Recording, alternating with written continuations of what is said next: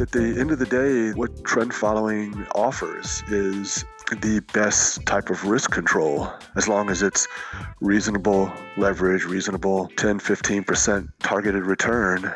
But with the massive diversification, long and short, the trailing stops and the stop losses and the determining your trades based upon the price only, this is the best way to go to battle in these markets and try to make a fair profit and limit the drawdowns.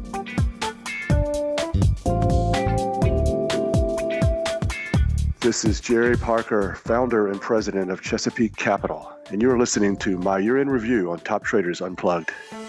Imagine spending an hour with the world's greatest traders. Imagine learning from their experiences, their successes, and their failures. Imagine no more. Welcome to Top Traders Unplugged, the place where you can learn from the best hedge fund managers in the world so you can take your manager due diligence or investment career to the next level. Here's your host, veteran hedge fund manager Niels Kaastrup Larsen.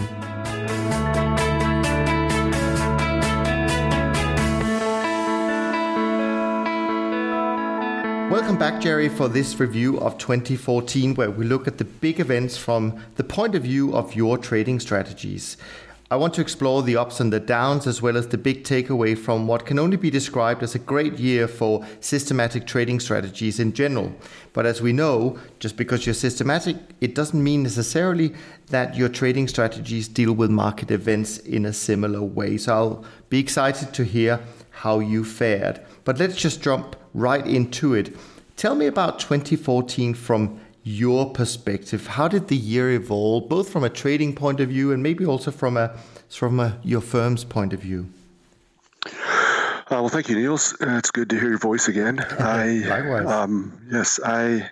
Well, 2014 was another nice year, and um, the trends um, were there and persisted in a lot of the different sectors. Um, it's always better to have a lot of nice small moves or a lot of nice moves in lots of different markets that allows us to uh, profit from our trading strategy that trades 100 over 100 markets and has relatively small positions on in a lot of the, in lots of those markets. And we get the great diversification uh, on the upside and the downside. And so um, great great year in the dollar again uh, where we were able to participate in a, a lot of the currency markets that um, benefited our trend following our trend following approach benefited from uh, the good move in the dollar. Sure. Um, we were able to uh, do pretty decent in the stock market, uh, trading sort of a medium to long term approach. We didn't get knocked out of all of our stocks in the middle of October. Right. So sure. that was a contributor. Yeah. single stock futures added some diversification and some spice to the index trading as well. Sure. Um, and of course, crude, the energies in general, um, were fun markets to trade. It's always sort of um, fun to participate in, you know, markets where the popular press and the conventional wisdom is caught off guard with rates continuing to go lower. Those trends kept going, and then short energy that caught everyone by surprise prize. I suppose I had sold that crude heating oil, unleaded, etc., breakout many times over the past four or five years. Yeah. And was as surprised as anyone to see this one break from 90 to 40 something. Yeah. So uh, that was good. and then just to show that we are very uh, intense on our diversification, um, we've we've traded cattle for a long time, and the cattle trade was a feeder cattle were nice contributors to performance also. Sure. Yeah, no, it's important to see these uh, different markets uh, uh, kicking in at, at different times, and and I do agree. You know, certainly the energy sectors have been difficult for a long time, and so finally we got a breakout. Just to for the benefit of uh, for the audience, first of all, I know you're too modest to say this, so I'm going to remind people that I believe this is actually your 24th out of 27 years of trading that was profitable, if my memory serves me right here. So congratulations on that. Um, but also just for the benefit of of uh, investors in general, do you happen to remember roughly where you started getting short crude oil? Because it's been such a big theme, um, and so it'd be interesting to to share roughly where where systems like yourself and and probably all other trend following systems actually started to detect that this could be uh, the beginning of a move that uh, obviously we don't know how big it was going to be, but certainly a, a, beginning of a move to the downside. Yeah, well, I'm just reminded that um, of a sort of a Paul Jones quote about uh, shorting the Japanese stock market or shorting the U.S.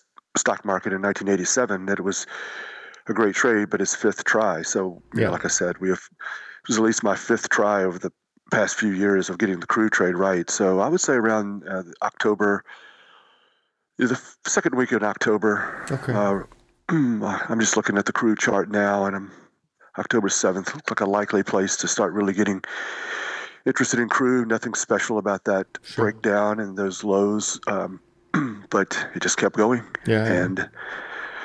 And unleaded and gasoline and Brent and gas oil, and so we trade as many of those energies as possible. Yeah. And um, yeah, great trade. Were there any? Um well, I mean, I guess it's not uh, something that we obviously look at as such, but when you look at a year like that, and, and obviously in the years that are profitable, um, I guess it's uh, equally important to look at things where you say, well, you know, maybe we could have done uh, a little bit better here. So clearly there were a lot of trends that you captured well. Were there anything where you said, actually, I'm surprised we didn't do better in this particular market? Well, I'm not surprised. I would say that I'm, you know, uh, I under I understand, and but I'm con- continually surprised at the failings of our methodology. You know, I mean, the our strat our systematic approach, the, how we've sort of decided to trade, which is the medium to longer term, right? Which is just basically a choice of hanging in there and trying not to uh, get whipsawed around too much and you know profit from the long term trends. Sure. I would prefer to trade very short term. Uh, if, if, I thought it was the right thing to do, I would absolutely do it, of course. Sure. But uh, you know, something like coffee, which I've heard you mention, had a I don't know fifty percent. Yeah, it did actually, gain. Yeah. Um, yeah. That's just the type of trade that I think trend followers in general are not going to be able to actually get close to a fifty percent gain because sure. you know.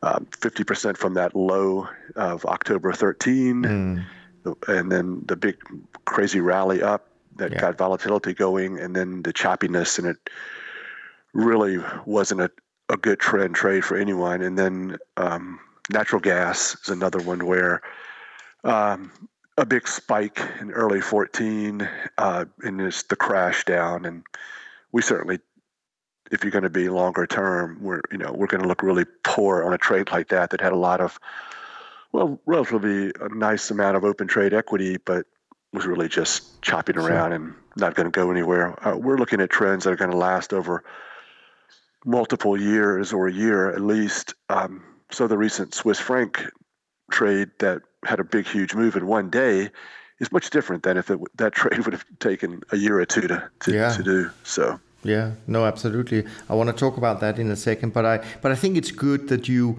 uh, you know explain uh, the thing about the coffee and nat gas because often people will say, well, like, hang on, coffee actually moved up, and I think actually it moved up like hundred percent at some point, and then it, it fell down, was up fifty two percent for the year, and, and nat gas also uh, you know obviously had a big move. But it's nice to hear uh, you know from someone like yourself explaining that you know just because it has a big move, it doesn't necessarily mean that we're you know able to capture it. Um, and I think that that that, that that's uh, I appreciate that. Now you did mention one of the themes that I wanted to just quickly ask you about. Although it's a 2015 theme, obviously 2014 was uh, certainly going to be remembered by many people from you know the problems in Ukraine and and the big oil trade that we've already talked about. And and um, and uh, as often investors will associate this with negative events, and I'm sure uh, a lot of news stories will come out about the uh, the uh, move in, in the Swiss franc uh, only a few days ago. So, just from a trend following perspective, um, can you share a little bit about how you fared and dealt with a situation like that in, in, in the Swiss franc, both from a sort of specific Swiss franc point of view, but also maybe from a portfolio point of view as a whole?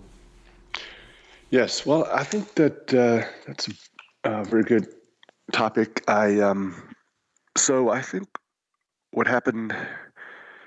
A couple things can't come to mind. I've listened uh, to your podcast and I've read some interviews of other people, and I think on that particular trade, some people were sort of saying that it was that they didn't trade the Swiss franc, and it was fairly obvious to them that with this intervention, that uh, this would be something that uh, proper risk management would it, would dictate not to trade. Right. So unfortunately, that was a surprise to me. So I was short the Swiss franc mm-hmm. against the dollar, and but long the Swiss franc against um, the the euro. Right. So actually, I ended up making money net uh, sure. on that particular trade. I don't think I do think that there's so many markets now, from what I read.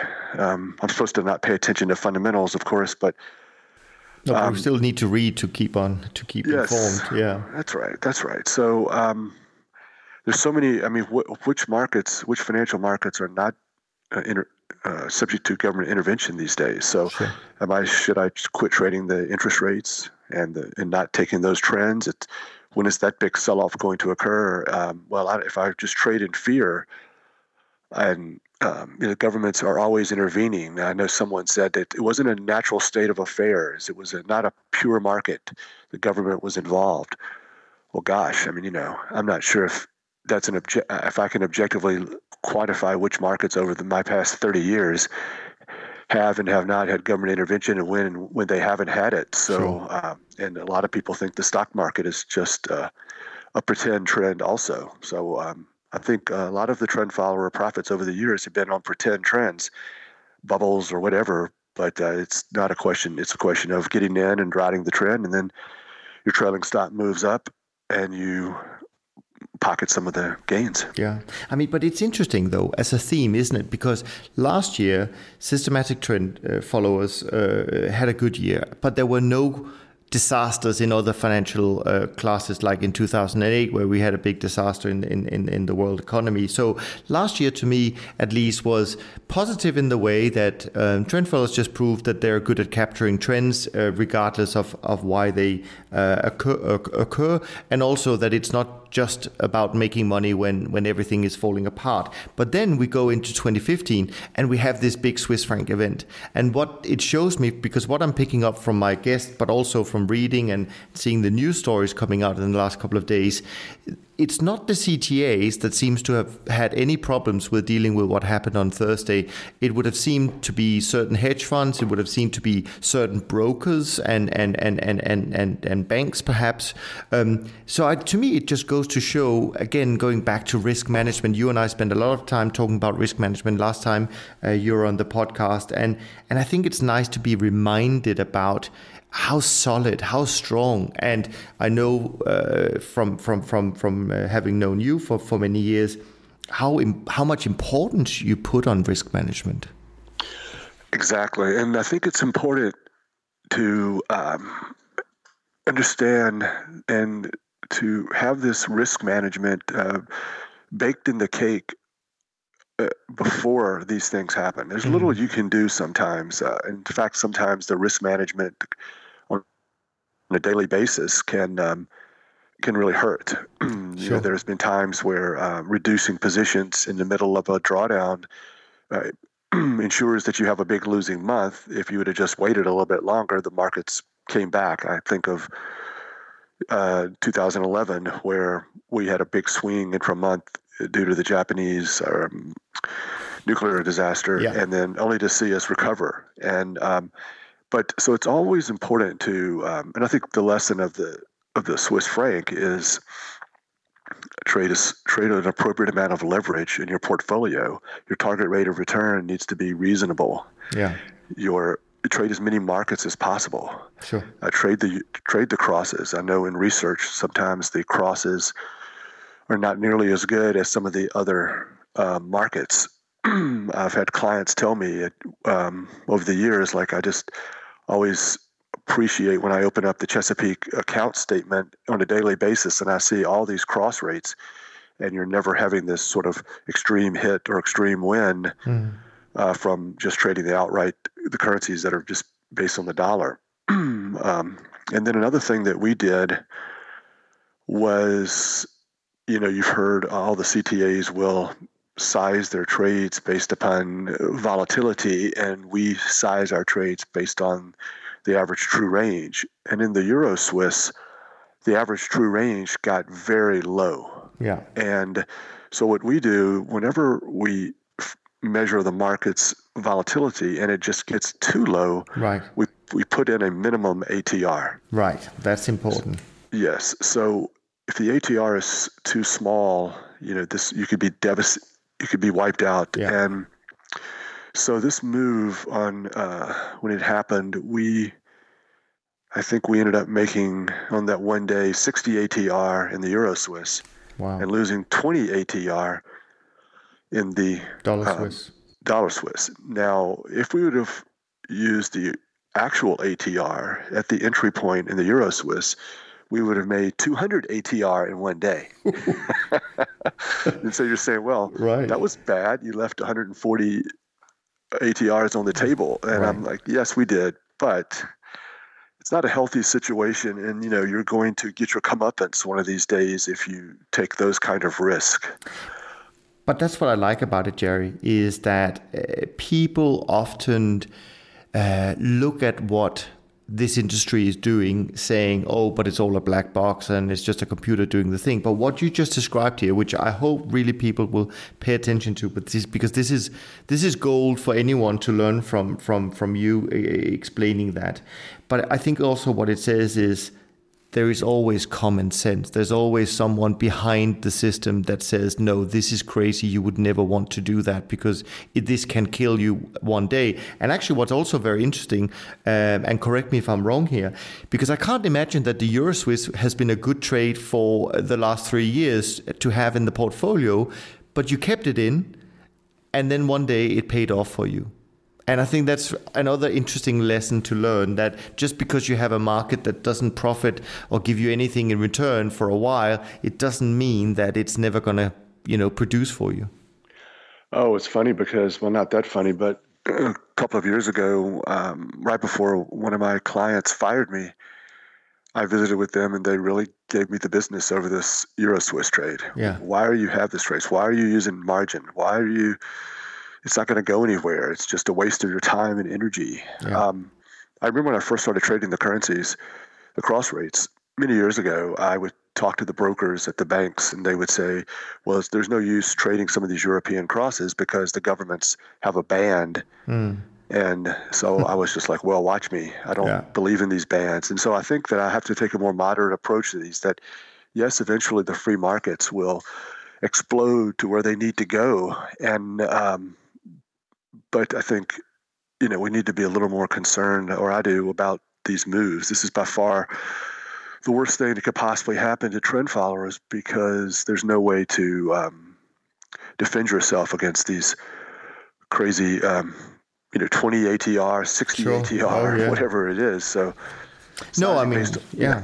No, I was going to say, I mean, from from from just having spoken to a couple of people uh, over the weekend, and, and and you and I are talking on a Sunday. So, but but you know, a lot of people have already done their calculations of how big a move we actually saw, and and some of them have come back and said this, in theory, should never have happened, even if you go back back to when the world was kind of you know founded, uh, or you know the Big Bang. It, it just doesn't, it, it it can't happen, but it shows us that these things do happen, and on you know, unfortunately, they happen more often than than uh, the people are, are willing to believe.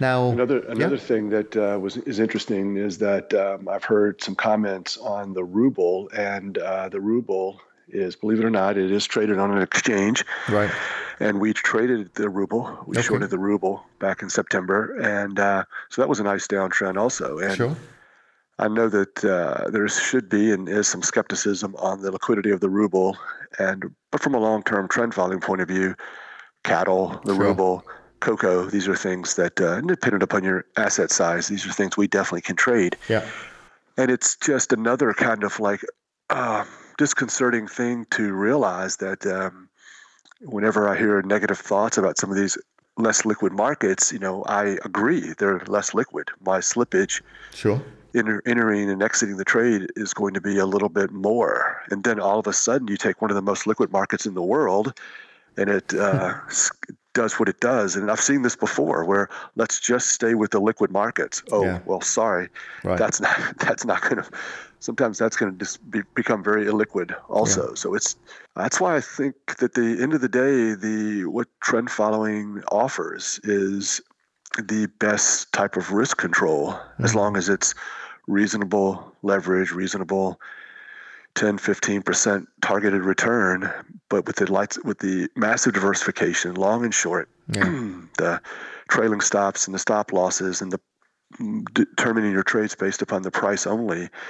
This is the best way to um, go to battle yeah. in these markets and try to make a fair profit and limit the drawdowns. Yeah, I couldn't agree more. That, that that's great. Thanks for reminding everyone about that, Jerry. Now, just uh, jumping on to another uh, question, I wanted to just review with you. Did you have any major changes last year? Did, I mean, in terms of research, in terms of new products? I seem to remember that you. I can't remember. It was last time we spoke. You were looking at uh, launching or had just launched a, a mutual fund version of your product. Where where do we stand on these things?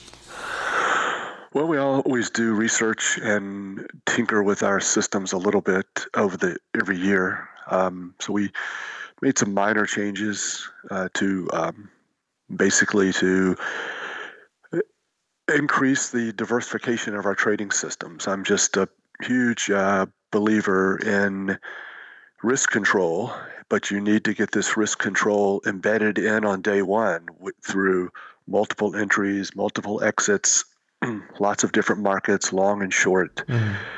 And so most of the time, our uh, research continues to tell us that the trend, uh, be a trend follower, be the biggest trend follower, pay attention only to price. And we do that. And then we also change our methodology as much as we can to try to come up with different ways of entering it basically just space the trades out mm adding to winners all the time, space the trades off. So, for instance, in October, we had a very big sell off in the stock market, and sure. when it recovered, we had uh, reduced our positions, and we ended up with about half the position uh, when the markets went back to new highs. Okay. So it's it's never supposed to be an all or nothing and a, a big bet. It's hundreds and thousands of little bets if you take mm. into consideration the markets and the multiple systems that ensure the fact that you'll have different entries and different exits. So that's um, something we'll continue to do, and that is um, sort of um, no. Um, d- that sort of idea does not hurt performance. Sure. It, it just smooths out the the bigger the ups and downs. Of course. Yeah, absolutely. In terms of, I'm, I'm curious about because you know not not that many managers yet uh, have ventured into the mutual fund space, offering their strategies, uh, you know, that way. You know, mutual funds. Uh, certainly, my understanding is it's more of a, a retail or private individual type product. Um, did you see or have you seen any signs that uh, given you know the strong performance, uh, not just for you that last year, but also the year before, you delivered very strong returns, uh, not least in your equity uh, only product. Are you seeing signs that the conversations are changing? Are people becoming more open to it now that you packaged it in a way that they maybe understand better, or is it still? You know, you're competing with an equity market that's gone up for five years, and people are not really willing to listen just yet. I definitely see signs, and I talk to people, clients, potential clients, and at least on the retail side, I do think that they, the more the market goes up, the more nervous they get, and the more they're interested in diversification, um, especially in a, a something like a managed futures mutual fund that has had competitive performance recently. I think a standalone all of uh, our pro- our programs need to have reasonably decent performance, and we mm. ju- and we just can't keep selling um, vastly subpar underperformance uh, in the hopes that people will just buy it due to the diversification. So it's really nice, as you were saying earlier, to see the stock market do okay and then the managed futures do okay, um, these things this can occur. Yeah. And um, I think that uh, at least the retail people are very interested in um, diversification, and the key component, as you mentioned, is being able to explain and for, for them to understand what they're what it's going to look like. And sure. um, the fees are good, the leverage is good. and as I think as one of your guests mentioned um, this year, uh, last year, he said uh, people could open up the newspaper and probably figure out what my positions are. Yeah, that was Martin Lueck from Aspect. Yeah, that's true. Yes, yeah. and so that was a very good quote. I mean, you know, we're not going to tell you exactly how to do it, yeah. um, but we are going to not surprise you. And I think that's the key to sort of a longer term or medium term trend following is that um, the one thing we want to avoid is uh, having some reasonably nice trends that may be a little choppy and at least making some money in those trends mm. and not sort of getting whipsawed in and out a lot. That's why I sort of favor a longer term approach that keeps me in gear with the trend. At the very end, I might give back a little bit more, but at least I'll have made some yeah um, decent money. Sure. Now, if we do see a warming up to uh, our our industry uh, from not just the retail uh, you know, client base, but also from the institutional, which we saw last time in I guess 2009, 2010, uh, with a big inflow of, of assets, and and and also of course uh, subsequently we saw the big outflow, which many managers uh, felt pretty hard. How do we as managers, how do we avoid a repeat of this? Do we need to become much more selective with the clients we take on, or or uh, how do we how do we better manage or, or educate investors so that uh, the the AUM becomes more stable, more sticky? Can it be done? Well, maybe. I think we have to do it and do the best job we can and just uh, see what happens. um, I do think that once you've explained how you trade and it's you've demonstrated that there is um, an appropriate amount of risk control, diversification, and uh, it's really up to the clients to do the right thing mm. and educate themselves. Um, we can't do it all for them. Um, I do think that um, we changed our program a few years ago to include 25% stocks. Mm. Uh, in our risk budget, it's 25% stocks, um, currencies, commodities, and interest rates, 25% each. And so I think that we went from a 50% allocation to commodities, which I think uh, we still have a fair amount of commodities, and we're going to increase our correlation to equities a little bit, hopefully, sure. because we, once again, when equities are doing really well, we need to help the clients with with a trading program that is not losing money all the sure, time. It's sure. maybe having some sort of positive contribution from the equities. And so if equities are up 30 and we're up 10, sure. you know, that's great. Yeah. But if you're asking clients once again to keep owning the diversifier mm. that continues to underperform, uh, I think that that's a tough sell. Mm. These, every investment idea and strategy needs to stand on its own. Yeah. And then I'm a big believer in the education. I think that um, it's just difficult to educate people if you refuse to tell them exactly how you trade. Yeah.